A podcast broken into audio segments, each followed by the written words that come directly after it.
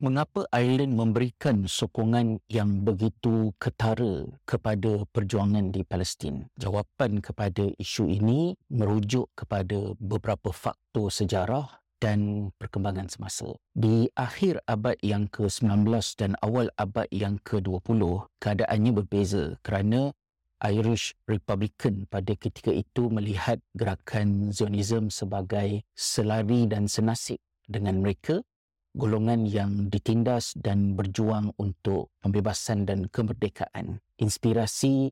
yang diambil daripada hubungan akrab di antara gerakan Zionis dengan Ireland ini membawa sampai ke tahap perjuangan eh, Zionis untuk menentang kuasa mandat Inggeris di Palestin pada suatu ketika dahulu mengambil inspirasi daripada strategi-strategi gerila yang digunakan oleh pejuang-pejuang kemerdekaan Ireland untuk diimplementasikan di sana. Malah Yitzhak Shamir yang kemudiannya menjadi eh, Perdana Menteri rejim eh, Zionis Israel pada ketika itu digelar oleh masyarakat Irish sebagai Michael mengambil inspirasi daripada nama Michael Collins yang memperjuangkan kemerdekaan Ireland. Tetapi simpati Ireland kepada Zionis itu merosot dan mengalami perubahan yang besar apabila Zionis pada tahun 1937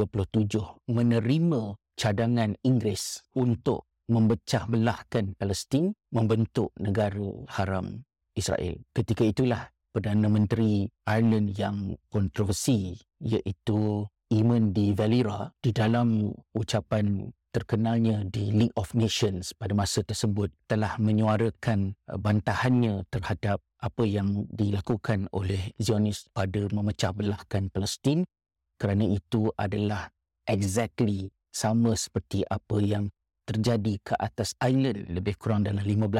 tahun sebelumnya kesan daripada strategi Inggeris yang menjajah pada masa tersebut. Apabila Zionis dan Inggeris berada di pihak yang sama menjadi penjajah dan memecahkan tanah air mana-mana sahaja pihak seperti mana yang berlaku di Palestin, Ireland mula melihat sokongan sudah tidak boleh diberikan kepada mereka lagi. Dan ekoran daripada peperangan besar pada tahun 1967, pelarian daripada Palestin mula datang ke Ireland gerak kerja kemanusiaan untuk membantu rakyat Palestin pada ketika itu meningkatkan kesedaran dan empati penduduk kepada apa yang berlaku di sana. Semasa perang saudara di Lebanon, jika tidak silap saya ada puluhan ribu tentera Irish yang menjadi anggota kepada pasukan pendamai United Nations yang dihantar ke sana ramai di kalangan tentera Irish yang turut terkorban ketika mana bertugas kesan daripada serangan yang sudah pun sedia dilihat sebagai satu bentuk penjajahan oleh Zionis ke atas uh, Lebanon dan Palestin itu sendiri menambahkan lagi sentimen anti kepada gerakan Zionis dan pro kepada perjuangan Palestin. Ireland pada tahun 1980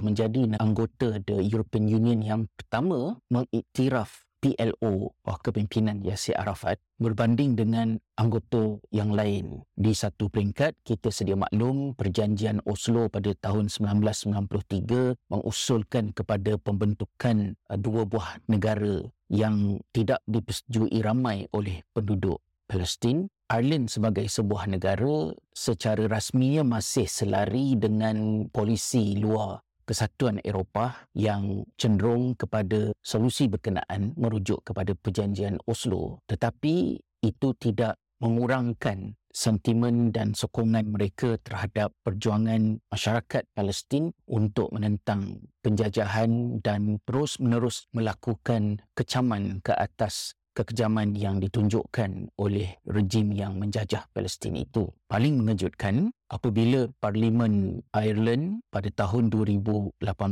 membentangkan usul Occupied Territorial Bill untuk ban produk-produk yang datang daripada wilayah-wilayah penjajah dalam erti kata yang lain menghalang daripada kemasukan produk Israel ke negara ini dan ini merupakan satu tindakan yang sangat berani namun usul tersebut tidak diimplementasikan kerana uh, dua buah parti konservatif yang dominan dalam Parlimen Ireland ketika itu dan masih lagi sekarang pun Fianna Fáil dan Fine Gael itu telah menjejaskan jumlah sokongan untuk meluluskan bil berkenaan. Tetapi ia cukup untuk menekankan pendirian Ireland terhadap apa yang terjadi di Palestin. Malah Menteri Luar Israel ketika itu membuat kenyataan mengatakan bahawa bil tersebut adalah the most extreme anti-Israel piece of legislation in Europe. Walaupun berkemungkinan besarnya Ireland tidak